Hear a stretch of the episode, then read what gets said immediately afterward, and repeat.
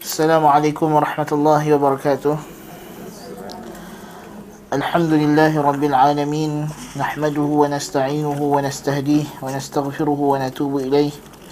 ونعوذ بالله من شرور أنفسنا وسيئات أعمالنا. من يهده الله فلا مضل له ومن يضلل فلا هادي له.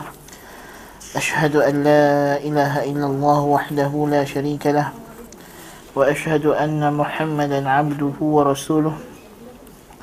اللهم صل وسلم وبارك على نبينا محمد وعلى آله وأصحابه أجمعين أما بعد Kita sambung pada bab Melepas orang yang akan melakukan perjalanan okay. ha? Zikir ketika mendaki bukit okay. Baik Kata Ibn Qayyim rahimahullah وكان النبي صلى الله عليه وسلم وأصحابه إذا علوا الثنايا كبروا وإذا هبطوا سبحوا Maka dia kata adalah Nabi sallallahu alaihi wasallam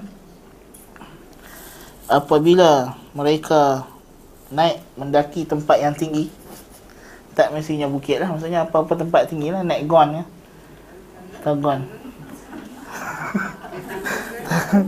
tangga. Ha, kemungkinan tangga pun kita boleh kita kata. Tapi tangga tak sabit Nabi baca. Ini zikir dalam musafir. Kita kita naik kenderaan kita tempat yang tinggi. Tangga Nabi naik member tak balik Nabi baca benda ni. Tapi uh, maksudnya kita musafir kita ada naik tempat yang tinggi. Maksudnya bukit lah biasanya kan. Orang panggil bukit lah. Gon ke apa ke panggil bukit lah tu. Jadi Nabi dan sahabat-sahabat bila mereka naik mendak waktu musafir dari kenderaan mereka mendaki tempat yang tinggi kan? Kabaru mereka bertakbir. Mereka bertakbir. Allahu akbar. Wa idza habatu min al-batun sabbahu. Mereka bertasbih. Fa wudi'at as-salatu ala dhalik. Ha. demikian juga salat dilakukan seumpamanya bila kita naik kita takbir bila kita turun kita tasbih dalam rukuk dengan sujud kita tasbih. Apa hikmah? Kita disuruh bertakbir bila kita naik tempat tinggi bertasbih bila kita turun. Hikmah dia ialah tanzihullah subhanahu wa ta'ala. Mensucikan Allah subhanahu wa ta'ala. Jadi bila kita naik ke tempat yang tinggi kita sedar bahawa tidak ada yang lebih tinggi kecuali Allah ta'ala. Sebab itu kita kata Allahu Akbar. Allah yang paling besar Nah, ni macam mana hebat pun makhluk ni, bukit ni tinggi macam mana pun Allahu Akbar. Allah lebih besar. Dan bila kita turun rendah tempat yang rendah kita mensucikan Allah Subhanahu wa taala dari sebarang sifat-sifat yang rendah. Kita kata subhanallah, maha suci Allah. Ha? Sebab itu dalam sujud bila kita rukuk kita sebut subhan rabbil azim. Maha suci Tuhan yang maha agung. Sebab rukuk dia turun ke tahap yang agak rendah. Tapi bila kita sujud, Subhan Rabbil A'la, maha suci yang maha tinggi. Sebab kita telah merendahkan, Alhamdulillah. Kita telah merendahkan diri kita uh, ke tahap yang paling rendah. Jadi kita mengangkat kedudukan Allah Subhanahu Wa Taala. Jadi ini di antara hikmahnya ialah untuk kita mengagungkan Allah Subhanahu Wa Taala ini apabila kita naik ke tempat yang tinggi, kita sedar bahawa Allah lah yang paling tinggi, paling hebat, paling besar. Dan bila kita turun ke tempat yang rendah, kita sedar bahawa Allah maha suci dari segala kekurangan. Itu kita kata subhanallah. Wa qala Anas Nah hadis ini hadis idza ala thanaya ini diriwayatkan oleh uh, Muslim dan juga dikeluarkan oleh Abdul Razak. Hmm? Dan tambahan di hujungnya fa wudi'atis salatu ala dhalik ini dikeluarkan oleh Abu Dawud uh, dan waqala Anas berkata Anas bin Malik radhiyallahu an كان النبي صلى الله عليه وسلم إذا على من الأرض أو نشزا قال اللهم لك الشرف على كل شرف ولك الحمد على كل حمد Dia kata Anas kata adalah Nabi sallallahu alaihi wasallam apabila baginda menaiki satu tempat yang tinggi maka baginda akan berkata berdoa Allahumma lakas syarafu ala kulli syaraf Ya Allah bagi engkau lah segala kemuliaan ketinggian atas segala kemuliaan ketinggian. Walakal hamdu ala kulli hamd dan bagi mu jualah segala kepujian atas segala pujian. Ya ni maknanya ini di antara hikmahnya bila Nabi naik tempat tinggi Nabi nak menjedarkan diri bahawa Allah memiliki segala ketinggian lebih daripada segala-gala yang tinggi di alam ini. Ha, dan Allah memiliki segala kepujian. Eh, doa dia Allahumma laka syarafu ala kulli syaraf wa lakal hamdu ala kulli hamd. Hadis ini riwayatkan oleh Imam Ahmad dan dalam sanadnya ada uh, kedhaifan sedikit. Tetapi maknanya sahih dan dia tidak berlawanan dengan apa yang disebut dalam hadis-hadis sahih bahawa Nabi SAW memuji Tuhan apabila naik ke tempat yang tinggi. Wa kana sayruhu fi hajjihi al-anaq. Fa idza wajada fajwatan rafa'a as-sayra fawqa dhalik. Wa kana yaqul la tashabu al-mala'ikatu rufqatan fiha kalbun wala jaras. Nabi sallallahu alaihi wasallam berjalan ketika menaikkan hadis secara perlahan. Ha, Nabi ini bila dia menaikkan haji, memanglah baginda berjalan tidak kelang kabut. Ha, jangan kelang kabut. Waktu haji Nabi larang kita kelang kabut sebab orang ramai. Kalau yang kelang kabut boleh berlaku rempuhan. Bila berlaku rempuhan mati ramai-ramai. Kan? Seperti yang pernah berlaku sebelum ni dan selalu berlaku. Ha, sebab tu orang Syiah dia terajak. Kan? Dia suka rempuh orang. Kan? Tiap-tiap tahu macam tu. Cuma tahun lepas dia rempuh mati. Dan sebenarnya dia macam rancang. Kan? Sebab tiap-tiap tahun bukan bukan bukan bukan haji saja, umrah macam tu. Kan? Nak tawah rempuh orang nak keluar tawah rempuh orang nak sa'i rempuh orang kerja rempuh orang. Kan? Perasan tak ha kan? Dah dah menjerit tak tentu hala kan? Dia punya tekong seorang tu Allah bising tu Kan? Ha, tahun ni orang pergi haji lega tak ada orang Iran. Baik. Ini Nabi ni dia berjalan perlahan-lahan, tenang-tenang. Okey. Fa idza wajada fajwatan rafa'a as-sayra fawqa dhalik. Kalau kosong, baru Nabi pecut sikit. Ha, kalau tempat tu kosong lapang, baru jalan lajulah. Kan? Takkanlah dah tempat lapang pun pelan-pelan. Ada lah kan. Ikut keadaan lah. Kalau kita ada peluang, tak apalah kita lajulah sikit wa kana yaqul dan Nabi Sallallahu Alaihi Wasallam bersabda kepada sahabat dia ni pesan Nabi kepada orang yang uh, musafir dah ni musafir. La tashabul malaikatu rifqata rufqatan fiha kalbun wala jaras. Malaikat tidak menyertai kelompok orang yang berjalan ini yang ada bersamanya anjing dan loceng.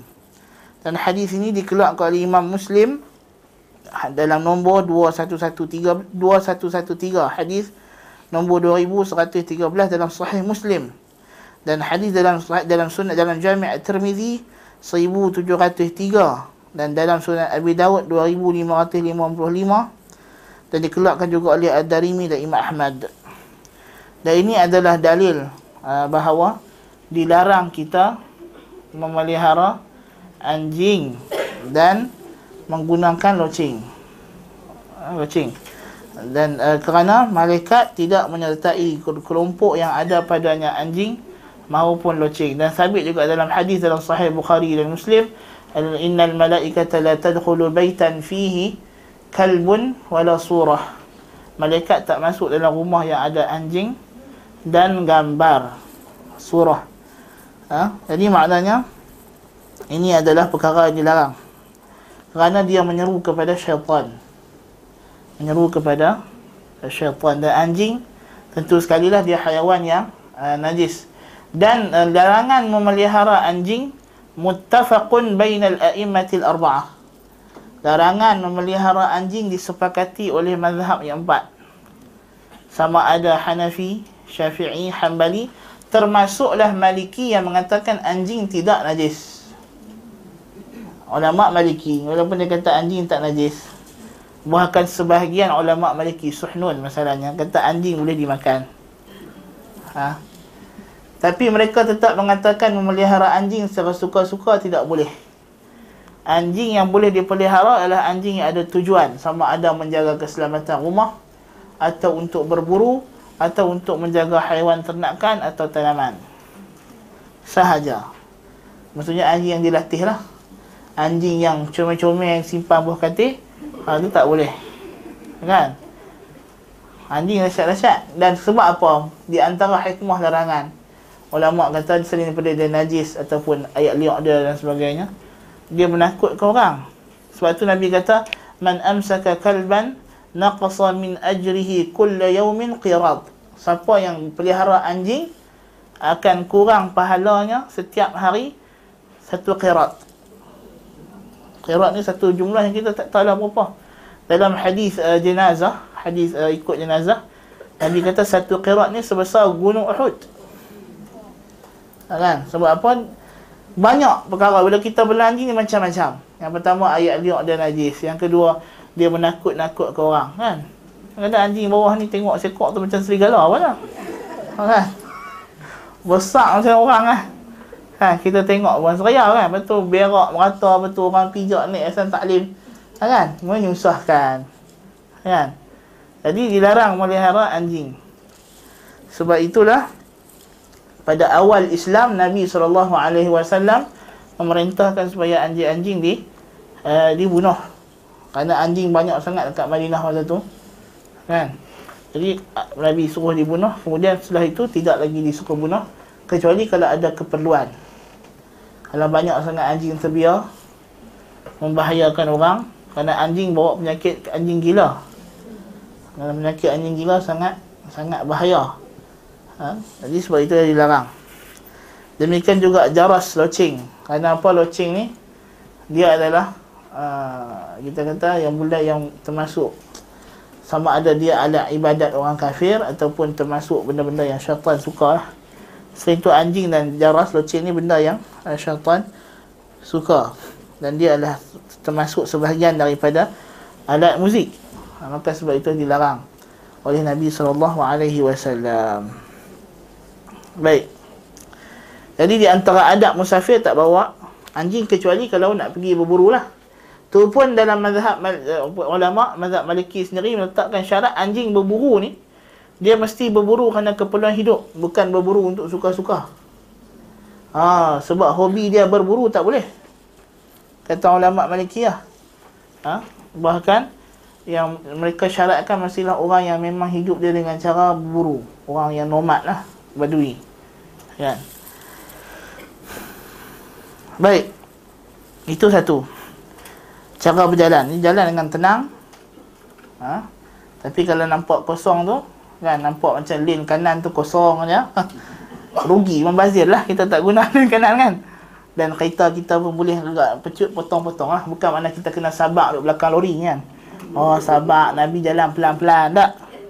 Bahkan duduk di belakang lori juga boleh bawa bahaya kan. Jadi di antara perkara yang disuruh tu musafir adalah kita kena potong lori dengan cara yang baik kan. Jangan potong orang cara yang tak elok. Potong atas potong. Itu ha, bahaya kan maknanya pengajaran dia bila musafir Nabi suruh kita memandu secara berhemah ikut peraturan letakkan jangan memandu secara bahaya satu Nabi berjalan secara anak ini ha, cara pelan-pelan kalau ada peluang ada peluang okey kita pecut tak ada masalah dengan cara yang baik dengan cara yang elok ha, kan Jangan pecut dekat AES. Ha, kena saman. Kan? Baik. dan jangan bawa anjing. Dan jangan bawa jaras. Dan termasuklah orang yang dilarang juga bila kita musafir ni. Janganlah kita dengar lagu-lagu, muzik-muzik. Itu semua termasuk jaras lah tu. Termasuk rocing lah. Bahkan lebih dahsyat lagi. Baik. Karahatus safar wahidan. Seterusnya di antara adab musafir juga ialah wa kana yakrahu lil musafiri wahdahu an yasira bil lail dimakruhkan nabi tak suka orang yang musafir ini bermusafir seorang-seorang dirinya berjalan waktu malam. Ha, ini bahaya. Ini untuk orang lelaki-lelaki yang makruh orang tambah orang perempuan orang perempuan memang tak boleh musafir kecuali dengan uh, mahram baik malam baik siang. Tapi ini termasuk orang lelaki-lelaki sendiri jangan habaq kita anak jantan tak apa. Musafir seorang diri. Kalau dia musafir seorang diri dia berjalan waktu siang, malam dia berehat, berhenti tak mana-mana. Jangan berjalan seorang diri waktu uh, malam. Ha, saya kalau nak bas nak terbang tu lain lah. Dan ni driving seorang-seorang waktu malam. Tengok, Nabi larang. Faqal, maka Nabi SAW bersabda, "Lau ya'lamu an-nasu ma fil wahdati ma sara ahadun wahdahu bilail." Akhrajahu al-Bukhari wa Tirmizi wa Darimi min hadis Ibn Umar radhiyallahu anhuma. Hadis ini keluar oleh Bukhari, Tirmizi dan Darimi daripada hadis Ibn Umar radhiyallahu anhuma. Nabi kata, jikalau manusia tahu apa yang ada jikalau berseorangan tidak ada orang yang akan berjalan seorang diri waktu malam. Yang ini banyak bahayanya. Selain daripada binatang buah kalau jalan dalam hutan, ha, tak nampak ha, silau, lampu kereta banyak, ha, kan? Macam-macam mengantuk, terlelap dan juga gangguan-gangguan syaitan. Sebab apa syaitan ni memang dia mengacau orang di, di perjalanan. Kan? Di antara apa nama? Ha, sabit dalam sebab tafsir ulama mengatakan uh, ada jin-jin ataupun syaitan yang mengganggu musafir menyesatkan mereka di dalam waktu musafir kan kadang-kadang tengah driving driving tu jalan kosong tiba-tiba nampak lembu kat tengah jalan dia pun kata ada lembu nak mengelak mengelak-mengelak terjun gaung masalahnya kan nampak benda pelik-pelik kan? Itu semua gangguan syaitan yang dia buat kepada orang musafir. Ha? yang sebagian riwayat mengatakan nama jenis uh, jin yang mengacau orang musafir nama dia Ghul ataupun Ghaul ha? uh, di mana uh, dia mengganggu orang yang uh, musafir. Balka ya. Boleh jadi syaitan jadi lembu betul tengok dulu. Kalau lembu betul langgap mati lah kan? Kalau memang dah ada tanda di situ awas lembu. Kan? Mana lembu betul. Lah tu kan jangan kata cobaan. Tak apa ni cobaan. Langgak langgak langgak lembu orang. Kan? Jenuh ha, tapi boleh jadi syaitan pun dia boleh menjelma dalam dia boleh kacau orang. Kan? Ha, jalan kat gerik sana nampak gajah jangan kata cobaan memang gajah semua. Kan? Ha dia boleh menjelma dalam fizikal. Syaitan boleh menjelma. Ha, menjelma jadi ular biasanya anjing hitam. Itu dia antara kegemaran lah. itu dia antara kelebihan dia lah untuk dia menjelma. Cuma beza syaitan dengan malaikat. Malaikat boleh menjelma juga. Yang pertama malaikat dia hanya menjelma dalam rupa-rupa yang elok. Malaikat tak jelma jadi anjing. Ha, kan? Masalahnya. Dan kedua malaikat walaupun dia menjelma dia tidak mengambil hukum jelmaan ini kita tak kata bila malaikat menjelma jadi orang kita bunuh dia malaikat tu mati tak tapi jin kalau kita bunuh mati. Waktu dia menjelma tu kalau kita bunuh dia mati. Dan waktu dia menjelma tu kita boleh tangkap. Betul dari segi kaun ni, kaun ni ya. Nabi SAW masa Ifrit datang kacau dia semayang dalam Ifrit menjelma dalam bentuk kucing. Kucing. Kan Nabi kata, aku cek, sampai Nabi cekik dia sampai leleh ayat liak. Kan? Dan Nabi kata, aku dah rasa nak macam nak tambat dia dan bagi budak-budak Madinah main. Ha, sebab dia berjemur dalam bentuk kucing. Tapi Nabi teringat apa nama doa permintaan Nabi Sulaiman AS supaya tidak ada orang yang ada kerajaan macam dia. Kerajaan yang menguasai jin dan manusia. Jadi maknanya dari segi kebolehan berlaku boleh. Tapi dari segi hukum syarak dilarang. Ha, kan? Orang tangkap hantu jin buah lambutan. Kadang-kadang yang tu saja je tu. Ha, kan? Kan nampak pun botol kosong. Habak beli buah apa pun. Kan? Ha, tu kadang mengarut juga tu. Kan? Tapi dari segi tangkap boleh tangkap bila dia menjelma. Kalau dia menjelma jadi ular kan tangkap. Memang dapat tangkap kan? Tangkap ular lah. Tapi ular tu rasanya jin masalahnya. Kita bunuh dia mati. Ha. Ha tapi ha, sebab tu Nabi bila Nabi kata bila kamu jumpa ular dalam rumah, Nabi suruh halau dulu keluar kan. Jangan tuai ketuk. Takut-takut dia adalah jin. Baik. Bal kana yakrahu as-safara lil wahid bila rufqah. Nabi juga melarang ataupun makruh untuk orang seorang diri musafir tanpa ada teman. Wa akhbar dan Nabi mengatakan annal wahida syaitan. Seorang itu syaitan. Yani kalau musafir seorang ni teman dia syaitan. Kan? Ha, teman dia syaitan. Wal ithnani syaitanan. Musafir dua orang, yang ketiga dia syaitan. Kan?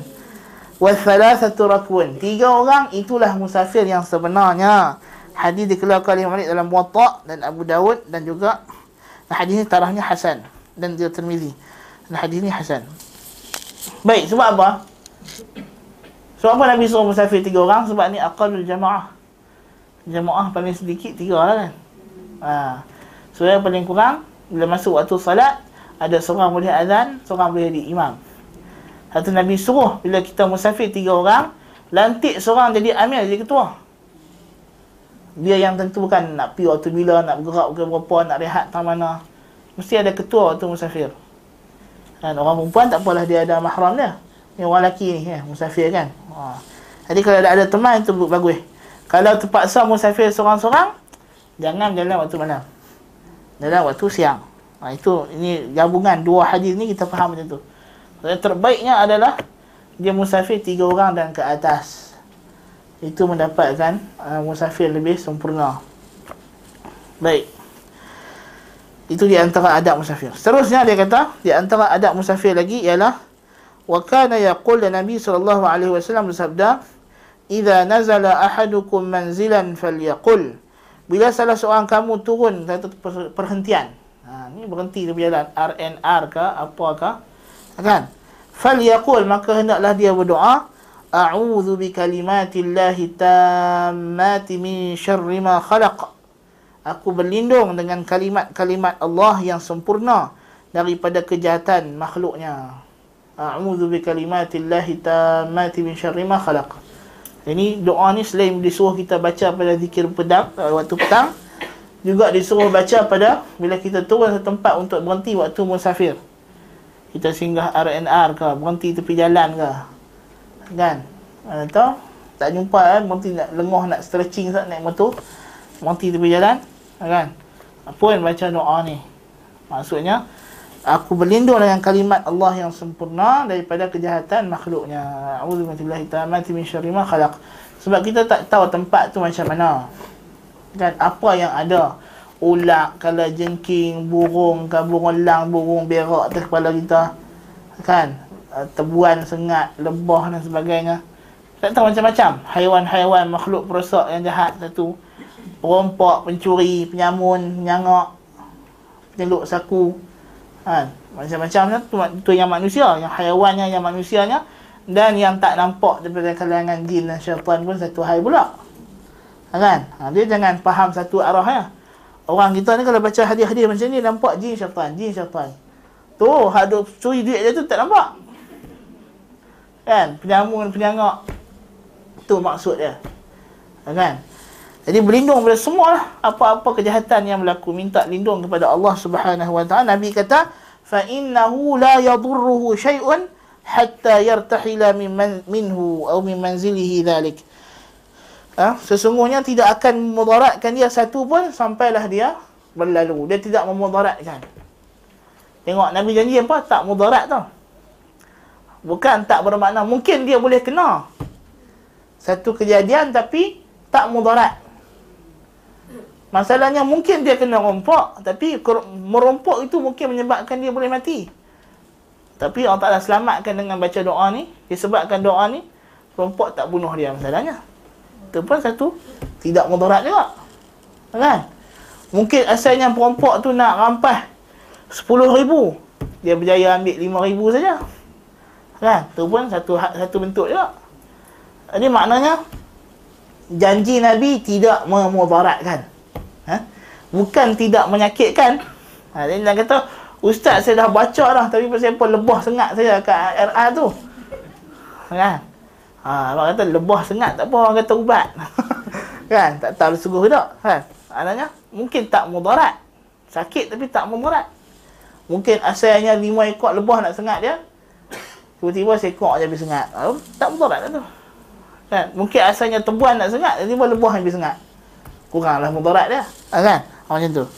Dalam lafaz Muslim Nabi kata man nazala manzilan thumma qala a'udzu bikalimatillahi tammati min syarri ma khalaq lam yadurruhu syai'un hatta yartahila min manzilihi dhalik. Lafaz dia sama. Cuma dalam hadis yang kedua dia kata tidak memudaratkannya sesuatu pun sampailah dia berlalu tempat tersebut. Jadi kalau dia berhenti tempat baca doa ni insya-Allah tawakal kepada Allah maka dia tidak akan kena sengat Al-Imam Al-Qurtubi rahimahullah dia pernah sebut dia kata aku sentiasa beramal dengan hadis ni. Sampai dah satu hari aku berhenti dekat Mahdiyah. Mahdiyah ni satu bandar dekat Maghribi. Tak tahulah ada ke tak ada lagi. Imam Qurtubi orang Qurtubah Qurtubah kat Andalus sana. Tiba-tiba aku kena sengat kala jengking ni barulah aku teringat hari tu aku terlupa baca doa ni masa aku musafir kali itu aku terlupa baca masa aku berhenti dekat Mahdiyah. Ha, kan? Jadi maknanya fadilat dia sangat besar. Kerana muslim ni hidup dia dengan zikir. Bukan jadi kita tak jangan kalah. Jangan kalah dengan orang bawah ni. Kan? Jiran bawah ni. Tengok orang Kristian. Kan? Mereka macam-macam devotion doa macam-macam ada. Doa makan mereka lagi panjang daripada kita. Kan? Kita doa makan bismillah ya. Mereka oh wahai Mary mak kepada Tuhan sekian-sekian puan-puan-puan Alhamdulillah kan kita nanti tidak alhamdulillahillazi ahyana ba'da ma amatana wa ilaihi nusyur. Saya tengok doa tidak orang bangkit tidak orang Kristian. Panjang. Tak terapai kita. Panjang. Dua tiga baris lah kita kata kan. Panjang lah tu. Kan? Kita sebaris kan. Ha, kita orang Muslim tak patut kalah dengan mereka kan. Kan? Mereka hak doa banyak-banyak dia biasa kita tak baca. Kan? Baik. Doa widrakil musafir al-lail. Bila masuk malam apa nak baca pula bila musafir mestilah malam kan kerana kita berjalan tu panjang jalan jauh daripada Perlis nak pergi ke Johor masalahnya kan nak pergi Singapura kan nak balik Kelantan dan sebagainya dia kata وذكر أحمد وذكر أحمد عنه أنه كان إذا غزا أو سافر فأدركه الليل قال Imam Ahmad meriwayatkan daripada Nabi SAW dalam, dalam riwayat Imam Ahmad dia kata Nabi bila berperang, pergi perang ataupun musafir, lalu masuk malam. Nabi berkata, Ya ardu rabbi rabbuk wa rabbi wa rabbukillah. A'udzu billahi min syarriki wa syarri ma fik wa syarri ma khuliqa fik wa syarri ma dabba alaik. A'udzu billahi min syarri kulli asadin wa aswad wa hayyatin wa aqrab wa min syarri sakinil balad wa hadis ini dikeluarkan oleh Imam Ahmad dan Abu Dawud uh, dan disahihkan oleh Hakim dan disebut oleh Az-Zahabi dan dihasankan oleh Ibnu Hajar dalam Amalul Azkar. Apa nak baca? Ya ard, wahai bumi. Nabi kata kepada bumi, wahai bumi, Tuhanku dan Tuhanmu adalah Allah. Aku berlindung dengan Allah. Nabi minta lindung dengan siapa? Dengan Allah. Nabi tak minta lindung dengan bumi ya. Pergi setengah orang dia tak faham. Dia kata tengok ni, ni ustaz ni, Nabi panggil bumi. Bolehlah kita minta tolong dengan makhluk. Tak Nabi panggil bukan Nabi minta tolong. Nabi berlindung kepada Allah. A'udhu billahi min syarriki. Aku berlindung dengan Allah daripada kejahatan kamu. Dan kejahatan apa yang ada pada kamu. Wa syarri ma fiki. Wa syarri ma khuliqa fik. Dan kejahatan yang diciptakan ada pada kamu wa syarri ma dabba alaik dan segala kejahatan yang merayap atas kamu. A'udzu billahi min syarri kulli asadin wa aswad.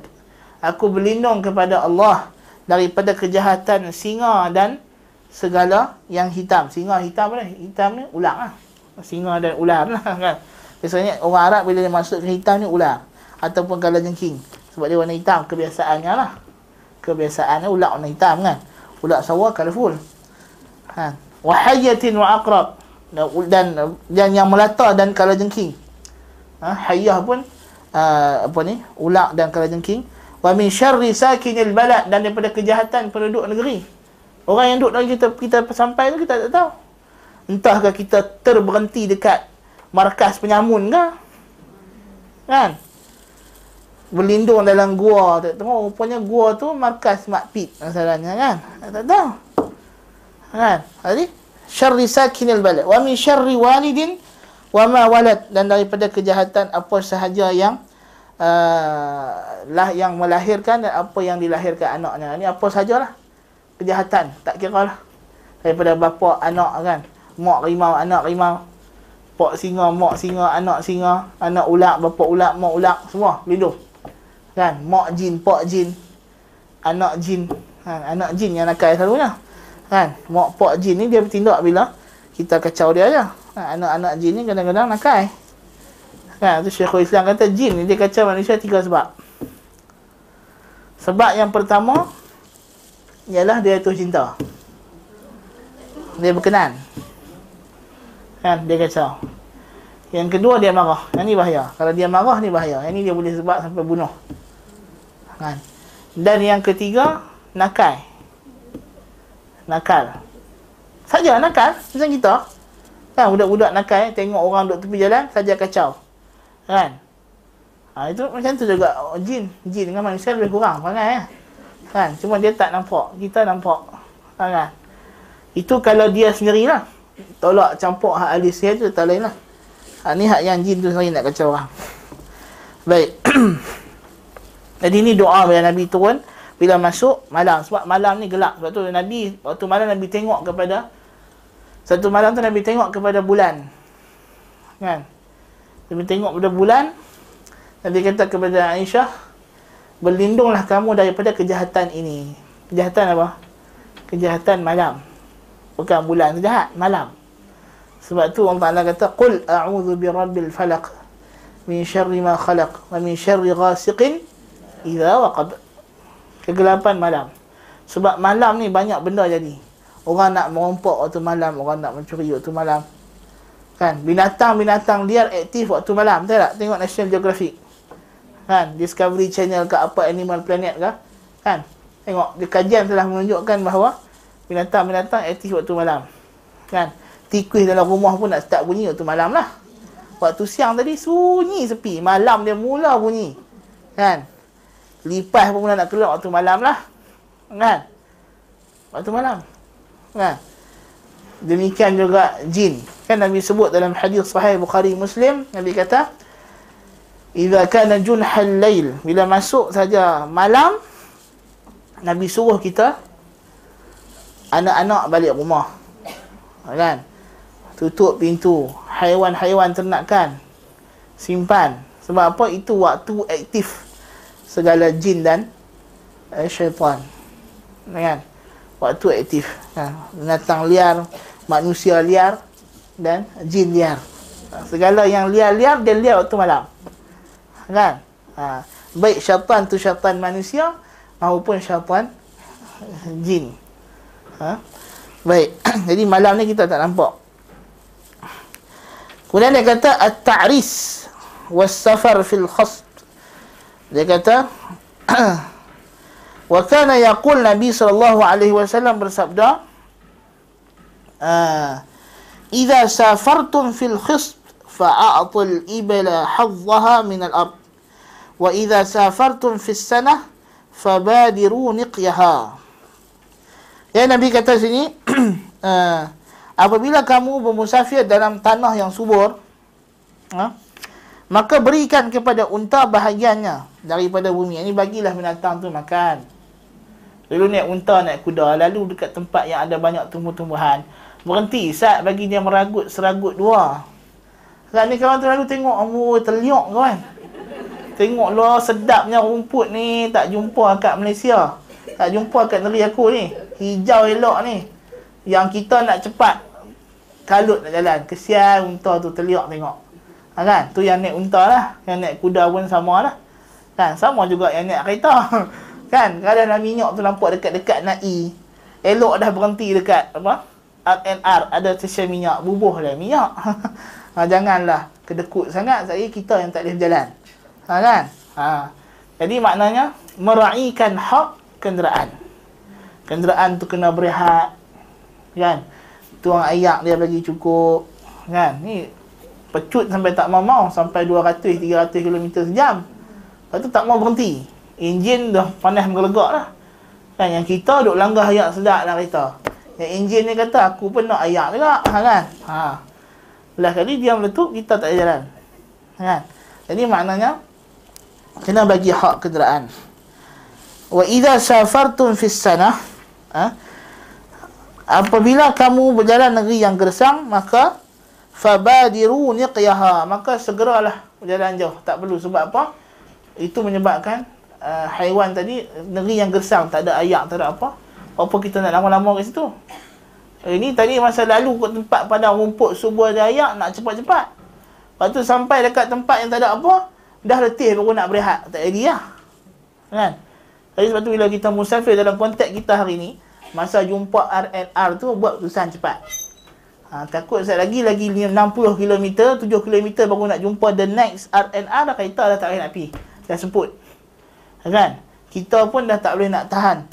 Kan? Dah nak terkeluar segala apa nak terkeluar. Ha, kan ada masalah. Kan? So buat decision, the right decision. Kan? Rancang dah tahu dah kita nak berjalan ni, kita akan jumpa sekian banyak RNR. Kan? Jarak RNR ni ke satu lagi sekian jarak. So, rancang elok-elok perjalanan. Dan itu pengajaran yang kita boleh dapat daripada hadis ni dalam konteks kita. Wa fi lafdhin fa asri'u 'alayha as-sayr wa idza 'arrastum fajtanibu at-tariq fa innaha turuqud dawabi wa ma'wal hawami bil-lail. Dalam sebagian riwayat lain, fa asri'u 'alayha as-sayr cepat-cepat lalu kalau kamu tempat yang gersang. Dan Nabi kata, wa idza 'arrastum bila kamu berhenti rehat di penghujung malam. Arrastum ni ta'rif, ta'rif ni apa? Berehat dekat-dekat nak subuh dekat-dekat nak subuh dah kita keluar musafir malam kan ada atau kita berjalan tu dah malam lepas tu dekat nak subuh kan berhenti dan Nabi kata fajtanibu tariq. Janganlah tidur tengah jalan. Nah, dulu memanglah kalau ni memanglah orang tak tidur tengah jalan nah. Samalah konteks ni jangan parking kereta tengah jalan. Kan? Ini masalah. Mengaji haji faham kot tu aja, kan? Kita faham dah konteks kita hari ni. Jadi Nabi kata jangan tidur tengah jalan. Maksudnya apa? Kalau konteks kita hari ni janganlah parking tengah jalan, jangan buat piknik tengah jalan orang. Ha, termasuk konsep dia sekarang ni jangan berhenti di lorong kecemasan termasuk Nabi nak abang sini. Kan? Sebab apa Nabi kata? Fa innaha turuqud dawab sebab dia jalan binatang nak lalu. Satu, wa ma'wal hawami bil lail dan tempat binatang-binatang serangga-serangga yang kecil berada pada waktu malam. Jadi sama konteks kita hari ni. Orang kecemasan ni ambulan nak lalu kalau aksiden. Kan dia untuk kecemasan. Nama pun lorong kecemasan. Kan? Jadi kalau nak berhenti, nak rehat-rehat, janganlah berhenti dekat lorong kecemasan. Kita ada tempat khas nama dia rehat dan rawat. Kan? RNR. Ha, itu tempat untuk berehat. Ha, bukan berhenti dekat lorong kecemasan, berehat. Oh, syok lah. Apa? Dia kata, saya ni kecemasan ni kena berehat ni. Itu kita kata, kalau kecemasan, kan? Rancang daripada awal perjalanan. Dah tahu dah RNR tadi. Dan nak jumpa yang tadi dan satu lagi dah jauh berhentilah tadi. Kan? Itu maksudnya. Jangan kalau RNR penuh masalah, janganlah parking tengah-tengah jalan, carilah kawasan tepi-tepi sikit parking kereta. Itu maksud kita boleh tatbik pada uh, kita praktikkan pada konsep kita hari ini. Ha, kan? Dalam bab musafir. Wa kana idza ra'a qaryatan yuridu dukhulaha qala hina yaraha. Bila dah sampai tempat kita nak pergi nampak dah Selamat pulang anak-anak Kelantan. Ha, nampak dah tu? Kan? Selamat pulang anak-anak Kedah. Ha, dah nampak dah tu kan? Daulat tuanku. Ha, dah nampak dah signboard-signboard macam tu? Nabi kata apa? Allahumma rabbas samawati sab'i wa ma azlalna. Ya Allah, Tuhan langit yang tujuh dan apa yang dia naungi. Wa rabbal ardina sab'i wa ma aqlalna. Dan Tuhan bumi, tujuh petala bumi dan apa yang dia tampung di atasnya. Rabbas syayatin wa ma adlalna. Tuhan syaitan dan apa yang dia sesatkan. Wa rabbar riha wa ma dharaina. Dan Tuhan angin dan apa yang angin tu bawa. Inna nas'aluka khaira hadhihi al-qaryati wa khaira ahliha wa na'udzu bika min syarriha wa syarri ma fiha. Sesungguhnya kami bermohon kepadamu kebaikan kampung ini, tempat ini dan kebaikan ahlinya. Dan kami berlindung kepada kamu dari keburukannya dan keburukan yang ada padanya. Hari ini Nabi, tengok, Nabi sentiasa. Kita musafir tak ada lah kita nak berharap berlindung kepada Allah Ta'ala. Nak berlindung dengan siapa lagi? Berlindung dengan Allah Ta'ala. Nampak? Nabi banyak berlindung dengan Allah Ta'ala. Dan ini adalah di antara mazahir tauhid. Kita musafir ni, kita sedang bertauhid. Sebab itu doa orang musafir ni mustajab. Sebab dia di antara mawatin, tempat izharut tauhid, tempat dizahirkan tauhid. Di mana ketika waktu waktu seorang hamba ni sangat bergantung pada Tuhan dia. Ialah waktu di antara waktu dia waktu musafir. Waktu musafir kita sangat bergantung kepada Allah Azza wa Jal.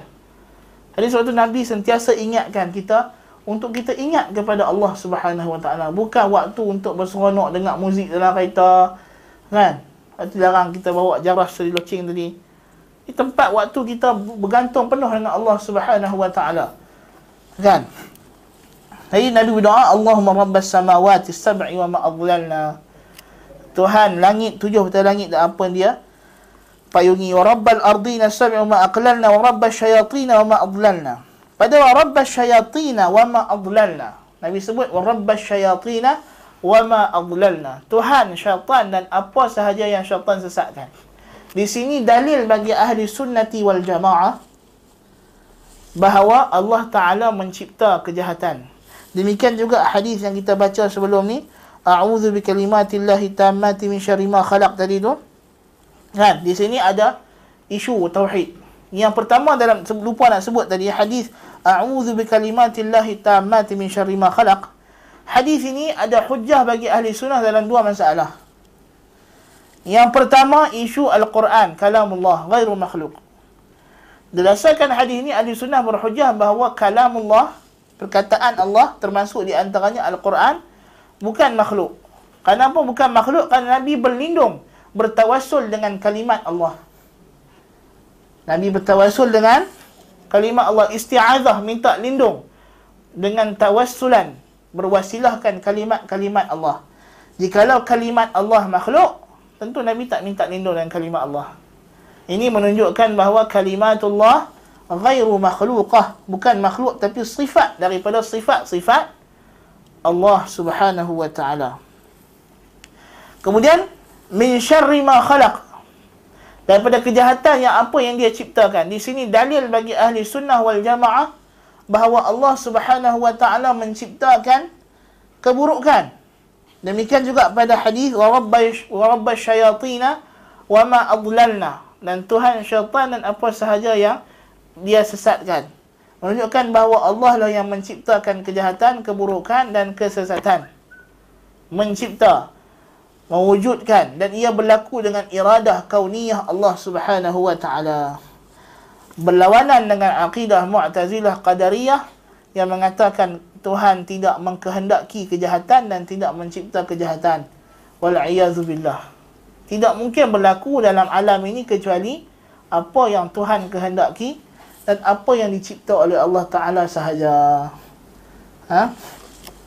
Jadi pada uh, hadis ini menunjukkan bahawa Allah Ta'ala mencipta segala yang baik maupun segala yang buruk. Walaupun ia perbuatan makhluk. Memanglah kita yang buat jahat, buat buruk. Yang mencuri itu pencurilah, Tuhan tak mencuri. Yang bunuh orang tu pembunuhlah, Tuhan tidak membunuh orang. Tapi yang mencipta perbuatan tersebut, yang mewujudkannya dalam alam ini. Siapa? Tuhan lah. Dia dua isu yang berbeza. Mu'tazilah kata, kalau kita kata Allah cipta kecurian, kejadian mencuri itu Allah yang cipta. Seolah macam Allah mencuri. Kita tidak. Dia cipta bukan dia mencuri. Yang mencuri si pencuri. Sama juga kita sekarang ni. Kan? Kita ada macam-macam warna kulit. Ada hitam, putih. Kan? Kulit putih nak merah-merah. Putih putih kuning langsat uh, sawah matang dan sebagainya macam-macam warna ada. Ada yang tinggi rendah panjang pendek ketot dan sebagainya. Kan? Itu kejadian Tuhan. Tuhan cipta pada kita. Yang tinggi itu makhluk yang ketot tu makhluk yang pendek tu makhluk. Tuhan bukan itu bukan sifat dia. Yang putih itu makhluk yang putih lah. Yang putih itu apa? Salji. Tuhan menciptakan salji berwarna putih tapi tak makna Tuhan mengambil sifat berwarna putih Kan? Kita tak sandarkan sifat kepada Tuhan. Sifat yang diciptakan pada makhluk adalah pada makhluk. Tapi yang mencipta isu yang kita bincang ni, yang cipta, yang mewujudkan. Yang mewujudkan ni adalah Allah Ta'ala. Tapi yang buat itu makhluk. Macam juga sifat-sifat diri dia yang lain. Siapa yang mendenyutkan jantung kita? Allah. Jadi yang berdenyut tu, jantung lah. Bukan Allah Ta'ala yang berdenyut. Kan? Itu maksudnya. Yang berdenyut jantung. Tapi yang mencipta denyutan jantung, Allah. Ha, itu maksud ahli sunnah wal jamaah. Bila mereka kata Allah mencipta perbuatan makhluk. Baik. Jadi Nabi SAW minta lagi berlindung bila sampai ke kampung Qaryah ini kita minta berlindung kepada Allah daripada apa? Minta kebaikan. Yang pertama minta kebaikan. Ha, supaya kita sampai kampung ni, tempat ni Mungkin tempat tu tempat kampung kita sendiri Walaupun kampung kita sendiri kita dah lama tak balik Kita tak tahu apa perubahan yang berlaku. Kalau kita pergi tempat orang lagi lah kita tak tahu Tempat ni kita baru mai. Kita tak tahu siapa yang baik, siapa yang jahat dalam kampung ni. Apa yang baik, apa yang jahat. Jadi kita minta kebaikan. Kan, mintalah kepada Allah subhanahu wa ta'ala yang baik-baik supaya kita dapat jumpa orang yang baik-baik aku nak masuk kampung ni biarlah orang yang baik-baik sambut aku. Ha, kan? Jadi yang pertama. Yang kedua minta lindung daripada segala kejahatan. Tak naklah kita ni kena rompak ke disambut oleh orang yang tak tak ada kenali yang yang jahat niatnya. Nah itu perlu. Sebab kita kita berada tempat yang asing bagi kita. Tempat yang asing. Walaupun dia kampung halaman kita dulu kita kecil-kecil duk main tepi jalan tapi lah jalan tu tak ada lah Dulu jalan tu jalan tanah merah lah, jalan tar. Dulu memang situ sawah padi, tapi dah jadi buah raya. Ha, kan? Dah berubah habis lah. Walaupun kampung kita, kita perlu perlindungan daripada Allah Subhanahu Wa Taala. Wa kana idza badalahu al-fajr fi as-safar qala sami'a sami'a sami'un bihamdillahi wa husni bala'ihi alaina rabbana sahibna wa afdil alaina a'idham billahi minan nar. Ini pula bila tadi dah masuk malam, ini masuk pagi. Terbit fajar. Bila nampak saja fajar masuk subuh ketika kita musafir. Ini hadis dalam riwayat Muslim. Hadis riwayat Imam Muslim dan juga Abi Dawud. Ini hadis sahih. Bila Nabi SAW nampak bagi dia fajar, fajar subuh, bila musafir, dia kata, Sami'a sami'un bihamdillah telah mendengarlah orang yang mendengar dengan kepujian bagi Allah. Wa husni balaihi. Dan eloknya ujiannya ke atas kita alaina. Rabbana sahibna ya Allah temanlah kami. Wa afdil alaina dan limpahlah kelebihan nikmat kurnia kepada kami. A'idhan billahi minan nar. Aku berlindung kepada Allah daripada neraka. Daripada neraka. Ini daripada buat maksiat dan sebagainya. Tengok banyak Nabi berlindung dengan Allah. Waktu musafir ni banyak isti'adzah billah cukup banyak. Ha?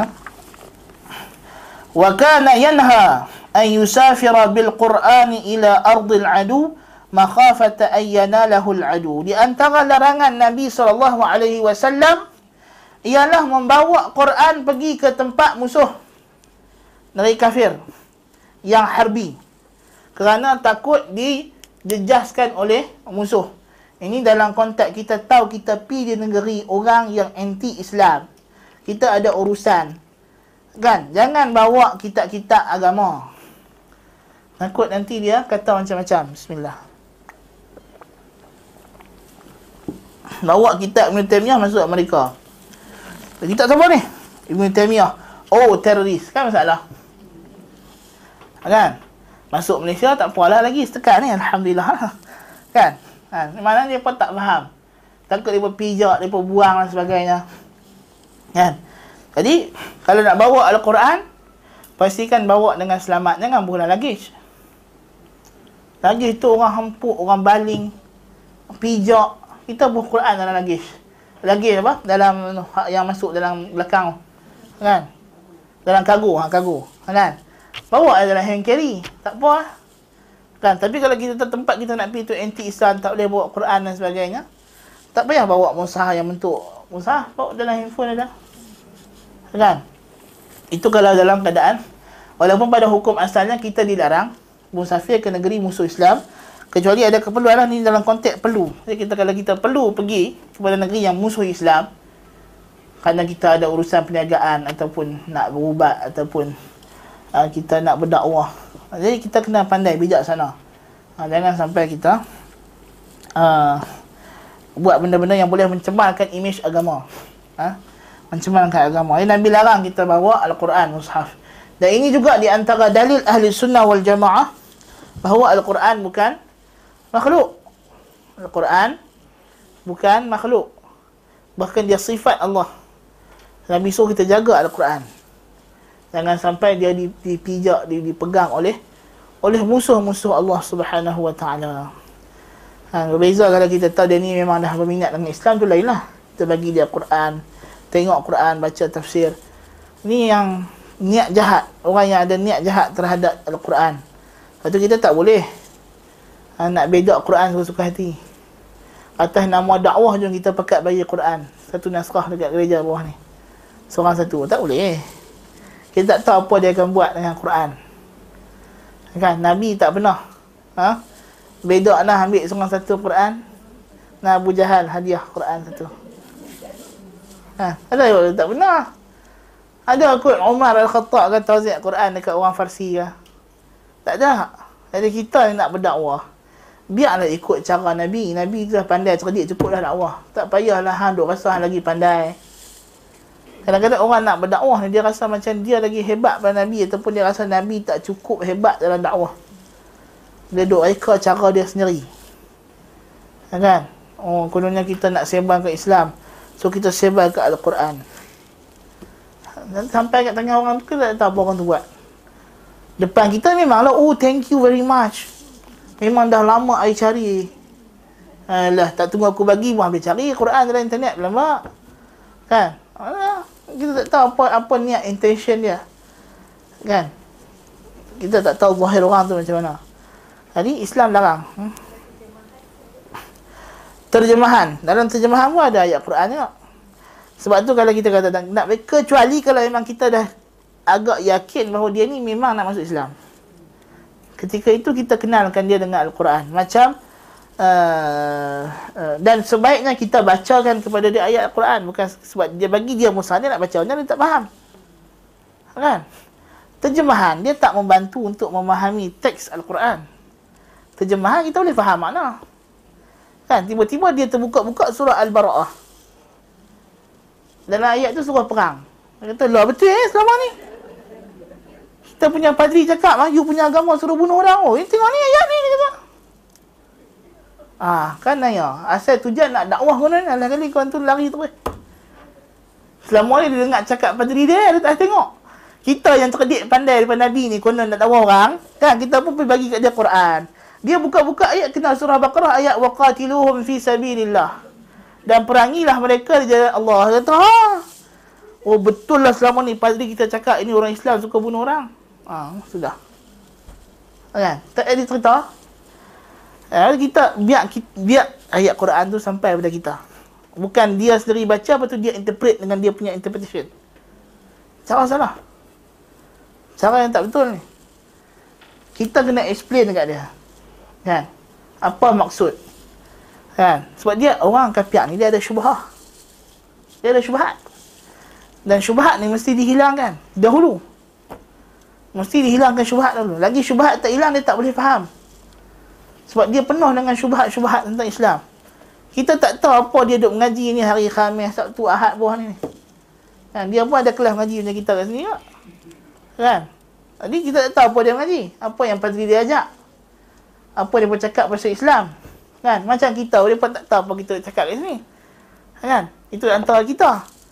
Jadi kita kena faham, kita kena expect bahawa mereka ni ada syubhah. Dan sebahagian syubhah tu kita tahu. Syubhah yang memang dah tersebar dekat televisyen, surat khabar, media masa, media cetak, media tak cetak. Ha, bahawa Islam ni agama teroris. Masalahnya. Kan? Jadi, dia kena Islam ni agama yang uh, seksual dia kata.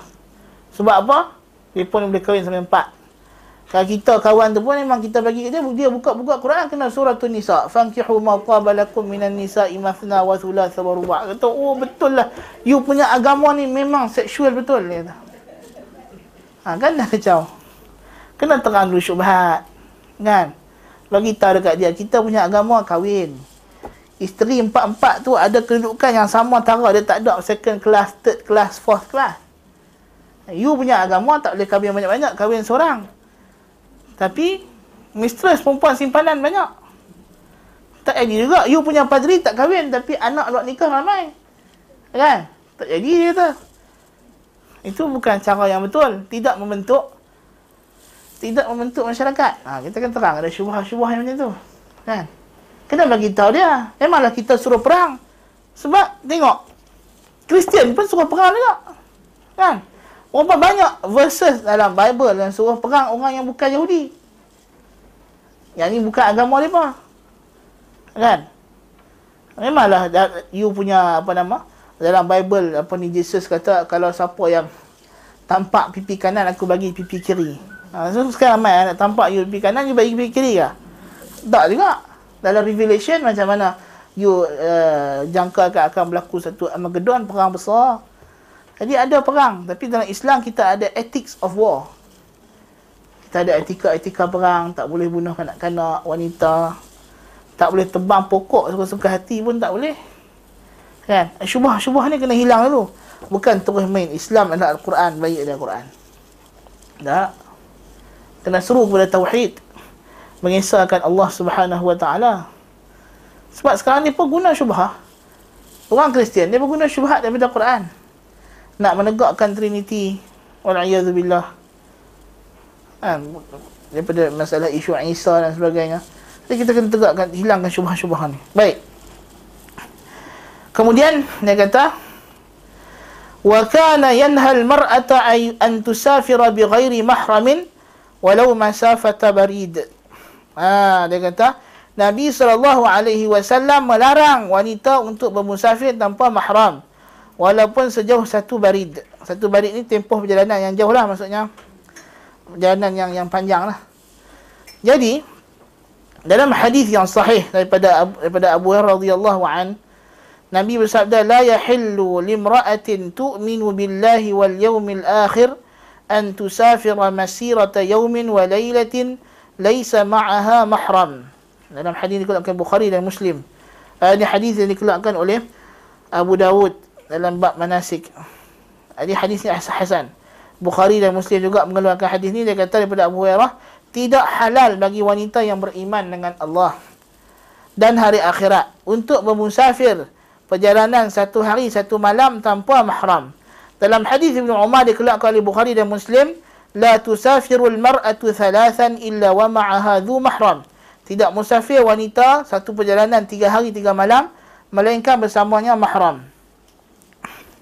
Dan dalam hadis Muslim pula daripada hadis Abi Sa'id Al-Khudri Nabi kata la tusafiru al-mar'ata yawmayn min ad-dahri illa wa ma'aha dhu mahramin minha aw zawjuha. Tidak boleh musafir wanita perjalanan dua hari melainkan bersamanya mahram atau suaminya. Wa qala al-Bukhari wa Muslim dan Bukhari Muslim pula daripada hadis Ibnu Abbas radhiyallahu anhuma Nabi kata la tusafiru al-mar'atu illa ma'a dhi mahramin. Tidak boleh bermusafir perempuan kecuali dengan mahram. Wala yadkhulu 'alaiha rajulun illa wa ma'aha mahram. Dan tidak boleh masuk padanya lelaki yang bukan mahramnya kecuali bersamanya ada mahram. Tak boleh berkhulwat dengan lelaki yang bukan uh, mahram. Jadi hadis menunjukkan yang pertama Nabi larang satu hari satu malam. Ada hadis kata dua hari dua malam. Ada kata hadis tiga hari tiga malam. Dan ada hadis kata mutlak musafir banyak mana jarak pun. Jadi kata para ulama kait ataupun tempoh Nabi letak dua hari dua malam, tiga hari dua mal tiga malam, sehari semalam ini bukanlah syarat. Ini adalah kebiasaan musafir. Sebab dia beza-beza. So, apa sahaja bentuk safar. Sama ada dekat maupun jauh. Ini musafir lah, musafir. Musafir ni mana satu perjalanan yang memerlukan persiapan. Dalam mazhab syafi'i dianggarkan dua marhalah. Kan? Maknanya, dalam perjalanan yang namakan sebagai musafir tak boleh. Pergi kedai tak musafir lah kan? Mai ke rumah dekat-dekat datang yayasan taklim tak kira musafir lah kan? Perjalanan yang jauh. Kan? Nak pergi berjalan jauh nak balik kampung. Kan? Yang ni memerlukan teman mahram ataupun zauj ataupun suami. Sebab dalam hadis ni hadis ni seorang lelaki bangun. Faqala rajulun. Seorang lelaki kata Ya Rasulullah, ini uridu an akhruja fi jaishin kaza wa kaza. Aku nak pergi perang. Kamu sendiri dah suruh aku pergi perang ya Rasulullah. Wa mraati turidul hajj. Tapi isteri aku nak pergi haji tahun ni. Tapi aku dalam masa yang sama telah ditugaskan untuk pergi menjaga batas, jaga sepadan negeri Islam. Faqala, maka Nabi kata, "Ukhruj ma'aha." Pergi bersamanya. Ini kamu aku tak jadi hantar kamu perang. Kamu teman isteri kamu pergi haji. Jadi hadis ini menunjukkan haji perlu kepada mahram. Haji perlu kepada mahram sebab laki itu nak pergi jihad. Nabi tarik balik arahan untuk dia pergi jihad. Sebab tak ada orang yang teman isteri dia. Kalau haji boleh pergi tanpa mahram macam orang kata boleh pergi dengan sekumpulan wanita yang thiqat. Ha, ini tak jadi. Ulama dalam masalah wanita musafir dengan mahram ni dia ada dua kondisi ulama bagi. Yang pertama musafir untuk selain haji. Yang kedua musafir kepada haji ataupun umrah yang wajib. Yang wajib ah. Untuk musafir selain haji dan umrah yang wajib, yang ni tidak ada khilaf bahawa mesti ada mahram. Ini tak ada khilaf. Khilaf berlaku pada haji dan umrah yang wajib, yang fardu. Haji Islam, umrah Islam. Mazhab Syafi'i rahimahullah membolehkan jikalau tak ada sangat mahram atau suami untuk dia keluar dengan sekumpulan wanita yang dipercayai. Ini dalam mazhab Syafi'i. Jumhurul ulama mengatakan mesti ada mahram atau suami juga. Berteraskan kepada hadis ini. Dan inilah qaul yang rajih, yang kuat. Sebab hadis jelas. Imam Syafi'i beralasan Imam Syafi'i beralasan kenapa boleh guna wanita untuk haji dan umrah sebab dia kata ini urusan wajib. Tapi kita jawab balik pada Imam Syafi'i rahimahullah, wahai imam, kamu memang imam. Tapi menurut imam-imam yang lain, berdasarkan hadis ini, laki ini juga ditugaskan untuk pergi berjihad dan jihad juga wajib. Dan jihad adalah zirwatu sanamil Islam, kemuncak Islam. Tapi kalau Nabi dah suruh patah balik jangan pergi berjihad, teman isteri pergi buat haji, menunjukkan meneman isteri buat haji ini adalah keperluan yang sangat mendesak. Yang tidak boleh diganti-ganti. Kalau boleh ganti dengan wanita, Nabi dah suruh gantilah. Dengan wanita, Nabi tak tarik balik sebab lelaki ni kena pergi berjihad. Dan jihad besar. Urusan yang besar. Kan? Sebab apa? Dalam konteks ini, walaupun kita kata jihad fardu kifayah. Pergi haji fardu ain. Tak, dalam konteks laki-laki ni bukan fardu kifayah sebab dia kata dalam riwayat lain, "Uktutibtu fi ghazwati kadza wa kadza." Aku telah ditugaskan. Maksudnya dia sekarang ni fardu ain. Fardu Ain tadi untuk pergi jihad sebab nama dia telah dikeluarkan oleh Rasulullah SAW untuk masuk dalam satu ekspedisi jihad. Sebab jihad berubah menjadi fardu ain bila dilantik oleh pemerintah. Jadi askar bila orang suruh berjihad dia tak dia kata, ah tak apalah kawan saya hadapi fardu kifayah. Ah dah. bila anda masuk askar maknanya jihad dah fardu ain. Bila pemerintah kata pergi perang dia wajib pergi. Dia tak boleh kata fardu kifayah, tak apa. Orang sebelah dah pergi kita kita tak payah. Tak. Kan? Jihad fardu kifayah untuk umat. Tapi untuk askar dia perlu. Kan Nabi suruh dia patah balik. Teman isteri dia pergi buat haji. Menunjukkan keperluan adanya mahram. Perlu. Dalam musafir walaupun haji.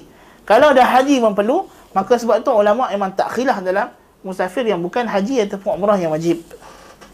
Bahawa memang perlu. Sebab itulah tindakan kerajaan Arab Saudi menggetatkan balik undang-undang mahram adalah benar. Dan mengikut nas syarak yang jelas.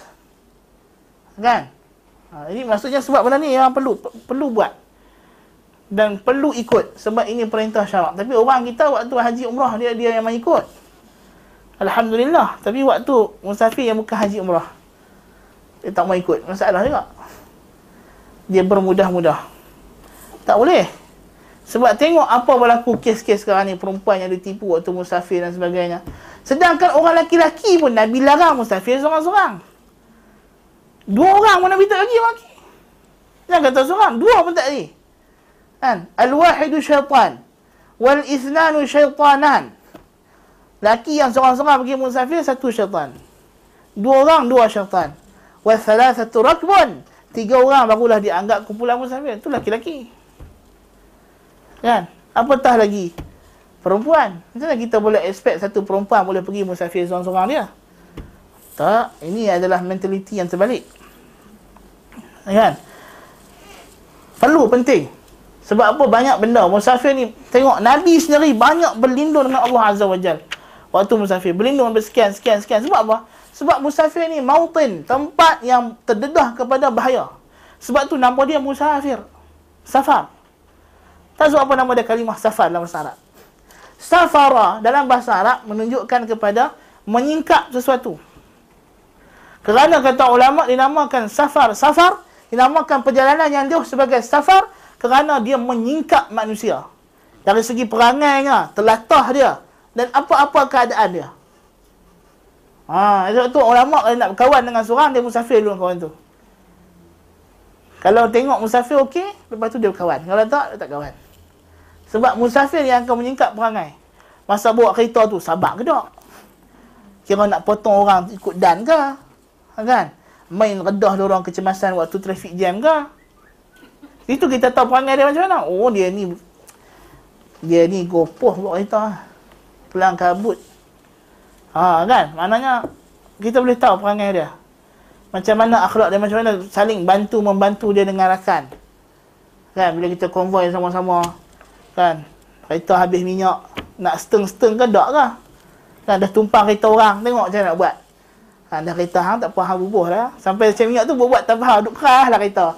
Yang kawan tu duk belek duit. dia uluk nak ambil sepsil lah. ha, kan kawan tu nak seteng-seteng minyak kan. tu eh dia. Masa tu kita tahu perangai dia. Oh perangai dia ni memang kira ambil kesempatan macam orang kan. Tumpang kereta orang. Satu sen pun tak mau keluar duit minyak. Ah tu kita tahu perangai dia. Kan? Aik satu musafir ni dia mendedahkan perangai orang. Dan dia mendedah orang pada bahaya mendedahkan diri kita sebab kita keluar ke tempat keselamatan kita, rumah kita, negeri kita. Kita pergi tempat yang kita tak kenal. Orang tak kenal kita, kita tak kenal orang. Kita di luar pada perlindungan. Mendedah kita pada bahaya. Sebab itulah wanita disuruh ada mahram. Tambah-tambah dalam musim haji. Lebih dahsyat lagi. Sebab apa? Makkah yang namakan Makkah. Orang tak tahu juga. Makkah yang dia katakan sebab dia memecahkan orang yang nak sampai kepada dia. Itu asal kalimah Makkah. Kan? Sebab nak pergi Makkah ni susah. Bukan senang. Kan? Kita bukan teringat duduk lama-lama kat Makkah. Dengan kesesakannya, dengan habuk-habuknya, dengan orang yang tahu macam-macam perangai, macam-macam fi'il. Kan? Jadi, tapi kita pergi sebab nak buat ibadat kepada Allah Sebab tu Mekah ni kalau nak tengok dari segi nilai-nilai keduniaan tak ada kan dengan hotel mahal kan nak duduk hotel kan? Naik teksi pun mahal kan? Kan murah teksi daripada Mekah nak pergi Awali ada 40 rial. Kan? Tu Mekah pergi Awali pergi jauh lagi lagi mahal kan? Tapi orang sanggup siapa ibadat. Ibadat. Kerana Allah Ta'ala sebab tu dia tempat yang begitu ikhlas. Terzahir pada dia keikhlasan Kan? Masa nak habis lah? Tak ya. Baik. Imam Syafi'i kata, orang perempuan yang nak musafir pergi haji yang fardu haji Islam. Ha? Kalau tak ada mahram, tak ada suami. Dia boleh ganti mahram dia dengan kawan-kawan perempuan dia. Maksudnya dia pergi dalam kumpulan kumpulan. Dia kata nisa'un thiqat. Kumpulan wanita yang dipercayai. Maksudnya tiga ke atas lah. Kan? Dua tak nama thiqat, dua baru thiqatan. Kan? Jadi maknanya dia mesti kumpulan wanita yang dipercayai. Itulah mazhab Syafi'i. Tapi kita kena ikut peraturan lah sebab Arab Saudi bukan Syafi'i, dia Hanbali. So dia bertegah dengan undang mahram ni kita kena ikut. Tak boleh lah buat tumpah mahram. Tumpah mahram ni salah. Nah, ini satu lagi kesalahan jenayah yang besar. Mengaku orang yang bukan mahram, mahram kita ni termasuk dosa yang besar. Nabi kata man idda'a li ghairi abi fal jannatu alaihi haram. Siapa yang menyandarkan diri dia kepada bukan bapa dia, syurga haram atas dia. Besar. Dosa tumpang mahram cukup besar. Nabi kata fal jannatu alaihi haram Haram syurga atas dia. Tiba-tiba macam mana kita pula tumpang mahram mengaku uh, laki ni abang kita. Mana mengaku laki tu abang kita, kita kata pok dia pok kita lah. Kan? Itu maksudnya. Maka Nabi kata mani da'a li ghairi abi fal jannatu alaihi haram. Siapa dakwa orang yang bukan pok dia sebagai pok dia, syurga haram atas dia. Tak boleh. Kan?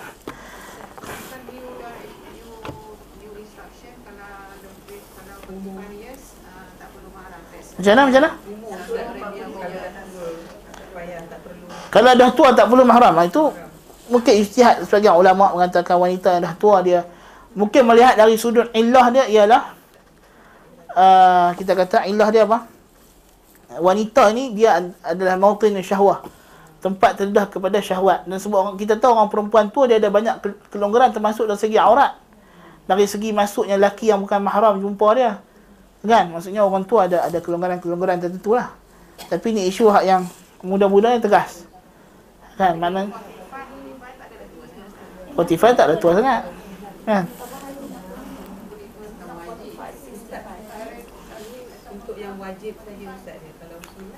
Kalau sunat tak, sunat mesti ada mahram. Ini dari segi hukum. Dari segi hukum, sunat tak masuk dalam kes yang Syafi'i sebut tadi. Syafi'i kaitkan dalam isu wajib Ha. Umrah wajib dan haji wajib, bukan yang sunat. Ha, sunat lagi strict. Ha. Tengah orang dia dia tak faham isu ni betul-betul. Sebab tu kadang-kadang khilaf dan kadang-kadang ulama kita mesti tahdid mautinul khilaf, tempat khilaf betul-betul. Kalau kita ambil khilaf macam saja nanti kita akan buat satu mazhab baru yang tak ada mana-mana pendapat. Ha, ni masalah. Kan? Jadi maknanya kita kena faham betul-betul isu dia, isu dia macam ni. Jadi nak senang, nak musafir, pastikan ada mahram ataupun ada suami. Itu serta paling mudah kan?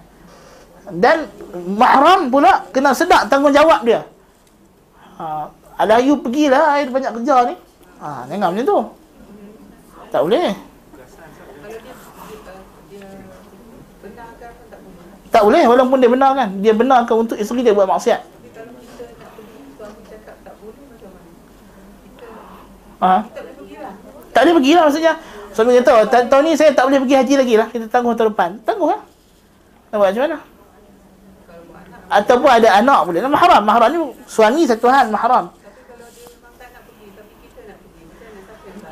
Dia tak nak pergi haji langsung. Oh, yang tu kena nasihat dia lah. Habak kata, telah sabit dalam sebagai riwayat, siapa yang mati tak nak pergi haji, mati Yahudi ataupun Nasrani. Habak dia macam tu. Kan? Tu kena nasihat dia baik lah kan. Duit dah banyak tak nak pergi haji Kacau lah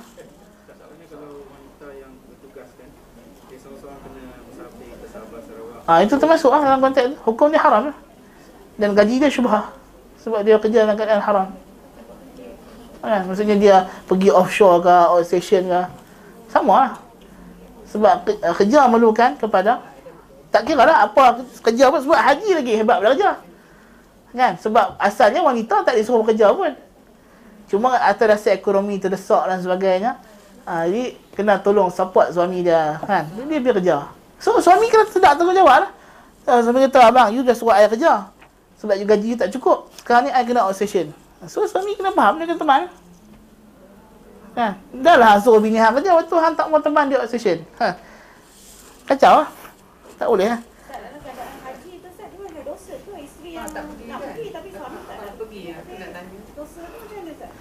Kalau suami dia menangguhkan haji, haji boleh ditangguhkan.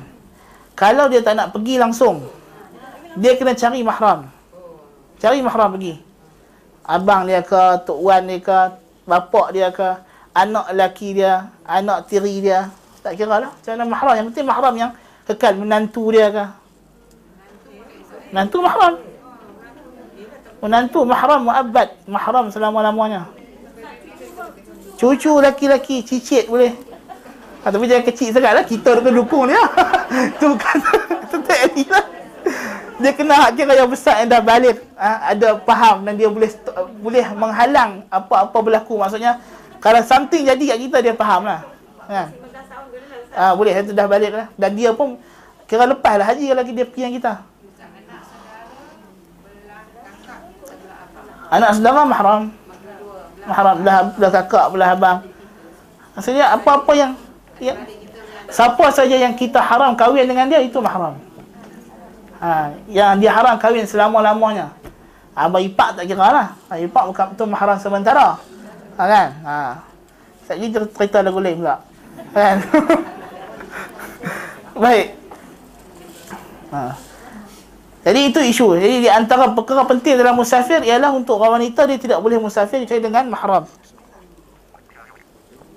Sebab tu Nabi kata wa kana ya'muru dan adalah Nabi sallallahu alaihi wasallam ya'muru memerintahkan al-musafira orang yang bermusafir idza qada nahmatahu min safarihi bila dah selesai tugas dia daripada musafir ay yu'ajjil al-awbata ila ahli segera balik. Ha, ini penting. Balik cepat. Jangan tunggu-tunggu. Kan? Dah habis dah kerja kan? Pi kata ada kerja. Kan? Bini pun jadi suspicious dekat rumah ni. Kan? Ai. Kata mesyuarat dua hari. Tapi cuti seminggu ni. Pi sana seminggu ni. Apa ni? Mesyuarat apa ni? Kan? Dah jadi satu isu pula. Kan? Jadi Nabi suruh segera. Sebab apa? Hadis ni sahih dikeluarkan oleh Al-Bukhari. Sebab apa segera balik? Sebab macam kita kata tadi lah musafir ni bukan tempat yang selamat untuk kita kita neri orang terdedah kepada bahaya tempat yang selamat neri kita sendiri rumah kita jadi kita dilarang mendedahkan diri kita kepada bahaya ini kaedah asal dilarang kita wala tulqu bi aidikum ila tahlukah jangan kamu campakkan diri kamu ke lembah kebinasaan ini kaedah kecuali dalam kadar yang perlu sahaja jadi musafir sekadar perlu jangan lebih-lebih Ha, jangan berlebih-lebihan dalam musafir. Ha, kan? Kalau kadang nak melancur, nak merehatkan jiwa. Dah rehat jiwa betul balik lah. Kan? Nak rehat jiwa betul-betul, tunggu mati dalam syurga lah. Ha, itu rehat sungguh lah. Kan? Masalah kita tak tahu tentang mana kita nak pergi duduk di mana. Kan? Entah orang rompak dan sebagainya. Tak boleh lama-lama sangat jadi uh, bahaya. Sebab itu pun bisa keluar masuk ada had dia. Kan? Walaupun benda tu kita kata mungkinlah orang yang buat peraturan tu sendiri tak baca hadis ni pun. Tapi muwafaqah Allah Ta'ala bagi dekat dia kena dengan hadis. Ha, kan? Bahawa memang dalam Islam sendiri kita tak disuruh untuk musafir lama-lama. Sebab mendedahkan diri kepada bahaya. Dan kana idza qafala min safarihi apabila dia balik daripada musafir yukabbir ala kulli sharafin min al-ardi thalatha takbirat thumma yaqul nabi akan bertakbir atas setiap tempat yang tinggi tiga kali Allahu akbar Allahu akbar Allahu akbar thumma yaqul la ilaha illallah wahdahu la syarika lah lahul mulku wa lahul hamdu wa huwa ala kulli syai'in qadir aibuna taibuna abiduna li rabbina hamidun sadaqallahu wa'dah wa nasara 'abdah wa hazama al-ahzaba wahdah ini doa bila nak balik pada musafir. Naik kenderaan baca doa atas kenderaan. Takbir tiga kali dan baca doa ni pula. Dan doa ni sabit dikeluarkan oleh Imam Al-Bukhari dalam sahih dia dan juga Imam Malik dalam Muwatta dan Abu Dawud ini di antara doa dia lah la ilaha illallah wahdahu la syarika lah lahul mulku wa lahul hamdu wa ala kulli syai'in qadir ayibuna taibuna abiduna li rabbina hamidun ayibuna taibuna abiduna li rabbina hamidun sadaqallahu wa'dah wa nasara 'abdah wa hazama al-ahzaba wahdah. Di mana maksud doa ini tiada Tuhan yang berhak disembah kecuali Allah dan tiada sekutu baginya, baginya segala kerajaan, baginya segala pujian dan dia berkuasa atas setiap sesuatu. Aibun kami pulang, taibun dan kami bertaubat, abidun kami mengabdikan diri kepada Allah. Ya Rabbina hamidun memuji Tuhan kami. Maha benarlah Allah segala janjinya dan dia telah membantu hambanya, telah musnahkan segala musuhnya seorang dia. Ini doa nak balik pada musafir. Kana yanha an yatruqa ar-rajul ahlahu laylan idza talat ghaibatuhu anhum. Ini hadis sahih dikeluarkan oleh Bukhari.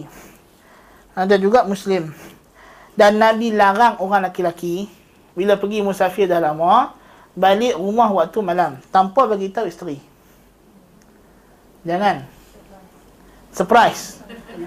Ha, Bini dia pun ingat penyangak mana masuk, pong pai kayu sekali. Ha, puas hati. Kan? Tak boleh. Pasal apa? Pasal apa Nabi larang macam ni? Kerana yang pertama, hikmah dia, Kerana ini seolah-olah macam menunjukkan dia curiga dengan isteri dia. Dan Nabi larang. Rumah tangga kalau dah start ada curiga, dibina atas tajassus, syak wasangka, zan, waham dan khayal dan sebagainya, ni adalah tanda-tanda awal keruntuhan rumah tangga. Kan? Jadi Nabi larang, ada sikap suspicious. Sikap curiga pada isteri. dan yang kedua, tak nak berlaku apa-apa insiden macam tadi lah. Kan? Takut salah faham, ingat pencuri masuk ketuk kayu sekali. Mati terus jadi janda. Kan? Lupa hati. Kan? Ha, tak boleh lah. Kan? ha, kalau dia beritahu boleh. Abang kata ni abang nak balik sampai dah pukul 12 tengah malam. Ha, dan kita tak nak menyusahkan dan supaya tidak menyusahkan anak isteri dia. Orang dah tidur nyenyak tiba-tiba dah ketuk pung pung pung pung. Ketuk sampai dengar seluruh kejiranan tu. Kan? Hon kereta tak mau rumah pula pagak jauh rumah sekarang ni, kan? Duk hon ping ping satu taman tu bangkit. Kan? Ha, itu masalah. Jadi nak tahu bagi tahu awal. Kan? Kata nak balik dan supaya preparation. Supaya bini tu tak ada buah tepung. Kan? Jadi dia dah lah bersiap-siap. Satu lagi. Kan? Lepas tu bini tu boleh siap sedia. Dah lah balik tak habak. Hang tak tahu aku lapak ni. Balik jauh tak masak tak apa. Dia kata masak tadi makan habis lah tak habak tak nak balik. Ha? ha dia, dia, dia tak habak tu dia marah bini sebab lapak. Kan? Sebab kajian menunjukkan punca paling banyak orang lelaki marah kat bini sebab lapak. kan? Jadi dia dapat dia, bini tak nak masak apa. Kata, mana nak pitau. Kata, balik kata, pi mesyuarat tiga minggu. Ni dah seminggu balik dah. Ha, kan? Balik pula malam-malam. Ha, ni banyak benda yang akan berlaku kalau tak habak. Ha, waktu siang lain. Waktu siang, beza dengan malam. Sebab malam dengan siang memang berbeza. Ha, kan? Saya kalau kata bini dia tidur mati tak buka pintu, ha, pakai tidur depan pintu, tangga lah. Kan tu pun satu sebab juga lagi dan mendedahkan diri dia pada bahaya. Orang tu tengoklah pencuri malam ni. Ha, pun tuan rumah. Ha, kan masalah. Jadi nak balik malam habak. Kata nak balik malam. Jangan buat terkejut, tergempak. Itu Nabi larang. Nabi larang kita wafis sahihain dalam sahih Bukhari Muslim Nabi kata kana la yatruku ahlahu lailan yadkhulu alaihinna ghudwatan aw ashiyah. Nabi sendiri tidak pernah mengetuk pintu rumah dia waktu malam. Balik jauh ketuk pintu rumah waktu malam. Tak pernah dia masuk ke atas keluarganya sama ada pada waktu pagi atau waktu petang. Ini waktu siang. Ha, subuh-subuh ataupun petang-petang ataupun tengah hari tak kisah. Waktu yang orang boleh prepare untuk kita. Memang orang jangka orang akan datang rumah. Ha, kan? Ha, waktu macam tu tak apa. Jadi sama juga lah. Tambah kita kan nak pergi bertandang ke rumah orang pun sama lah. Memanglah hari raya, hari orang berjalan. Tapi dah pukul 12 tengah malam. Kita duduk berjalan raya, orang dah nak tidur. Ha, kan? Janganlah macam itu. Kan? Ha, tak apa raya. Memanglah raya. Tapi raya apa raya? Orang orang tadi pun siang dah jalan dah. Letih. Ha, kan? Ketupat dah habis. Nak kena masak lain. Tapi kalau tu main, main tengah malam. Tak habak apa. Telefon lu nak main malam ni boleh tak? Ha, tak kalau kata boleh, boleh. Tak apa, tak apa lah. Kan? Ini maknanya main rumah orang waktu malam pun. Sebab tuan rumah ni pun Nabi larang balik malam. Apa tak lagi kita pergi rumah orang? Kan? nak nak datang telefon bagi tahu habaq Habak dulu, maklumkan dulu. Kan? Itu tak apa. وكان إذا قدم من سفره يلقى بالولدان من أهل بيته قال عبد الله بن جعفر وإنه قدم مرة من سفر فسبق بي إليه فحملني بين يديه ثم جيء بأحد ابني بأحد ابني فاطمة إما حسن وإما حسين فأردفه خلفه قال فدخلنا المدينة ثلاثة على دابة Ha, Nabi ni dia suka bila dia musafir dia balik yang sambut yang sambut dia anak-anak sebab anak-anak paling rindu kat pak dia bah. Kan Tok Wan balik cucu jadi sedialah sedikit-sedikit apa halwa-halwa kan. Dan Nabi sendiri tengok dia, dia balik daripada safar dia yang dibawa jumpa dia ialah anak-anak daripada keluarga dia. Kata Abdullah bin Ja'far, Nabi balik pada musafir satu kali maka dibawa aku kepada Nabi. Dan Nabi bawa dia. Nabi bawa aku di depan dia. Kemudian dia bawa pula salah seorang daripada anak Fatimah sama ada Hasan ataupun Husin. Lalu Nabi letak di belakang kenderaan dia. Maka kami tiga orang masuk Madinah bersama-sama dengan Nabi di atas tunggangan Nabi. Eh Nabi suka kalau budak-budak yang sambut dia dulu. Sebab budak-budak yang paling nak jumpa orang uh, pak depa, pak cik depa apa semua yang pi jauh-jauh ni kan. Ha ni itu maknanya. Dan, dan Nabi memang meraihkan budak-budak. Nabi ni cukup meraihkan kanak-kanak. Nabi bergurau dengan kanak-kanak ni macam-macam gurauan. Nabi bergurau dengan Anas bin Malik. Anas bin Malik budak-budak. Jadi khadam Nabi umur 10 tahun. Anas bin Malik ni. Daripada umur 10 tahun duduk dengan Nabi. Bayangkan, Nabi jaga dia baik. Nabi tak pernah kata dekat Anas, benda apa yang dia tak buat, kenapa kamu tak buat? Dan benda apa yang aku buat, Nabi tak kata kenapa kamu buat begini. Nabi tak nak dia. Walaupun dia budak-budak. Jadi khadam Nabi. Kan? Nabi pernah hantar satu tugasan. Dia budak-budak.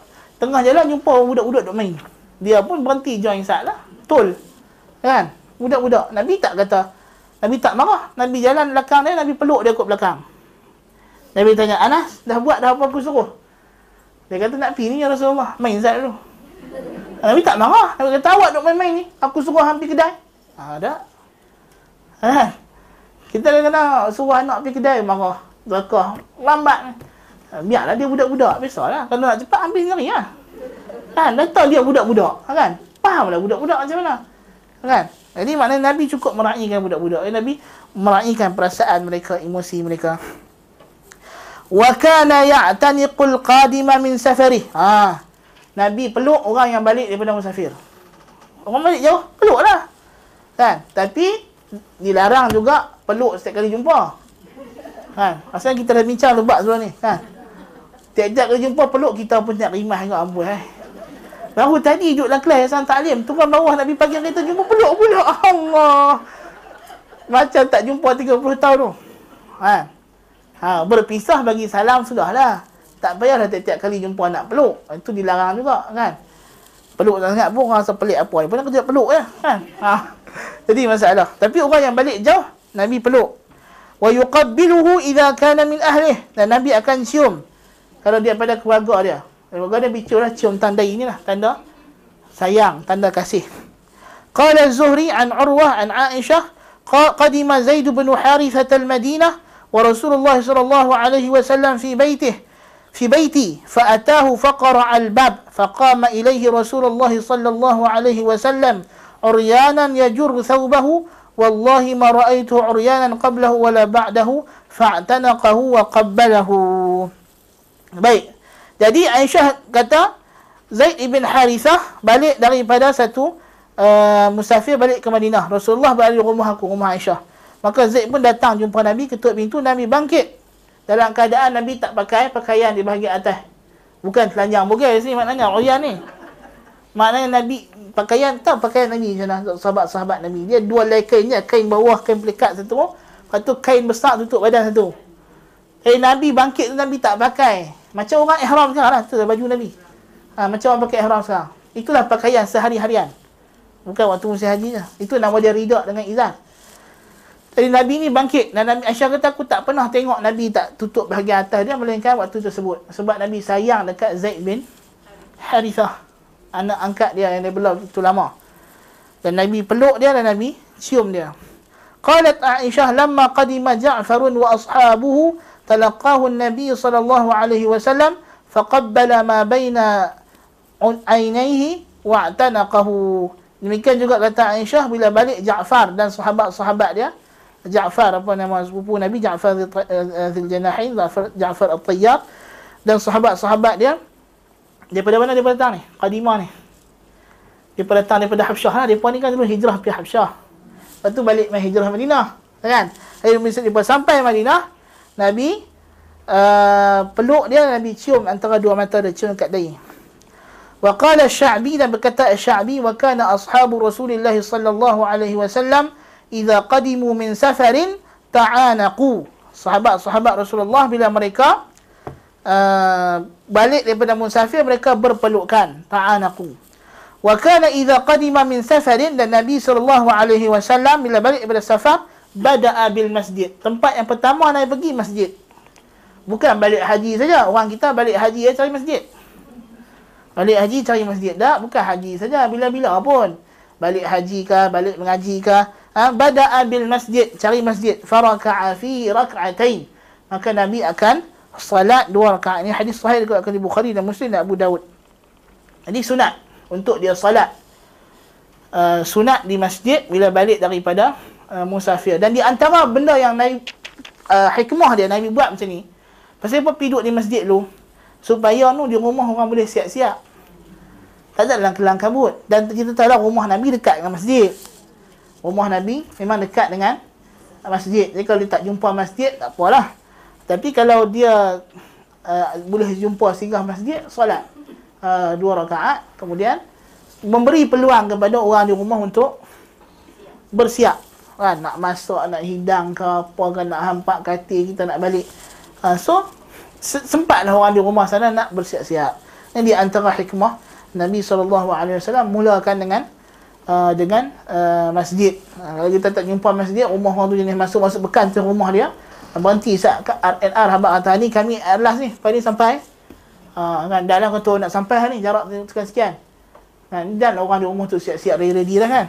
Jadi dia tahu jarak masa nak sampai uh, ke rumah dia. Wallahu taala alam bisawab jadi kita berhenti dekat ni nanti Ustaz Yunus balik minggu depan ke minggu seterusnya ke tak tahu bila nak balik uh, dia akan mula dengan bab azkarun nikah. Dikir-dikir nikah kahwin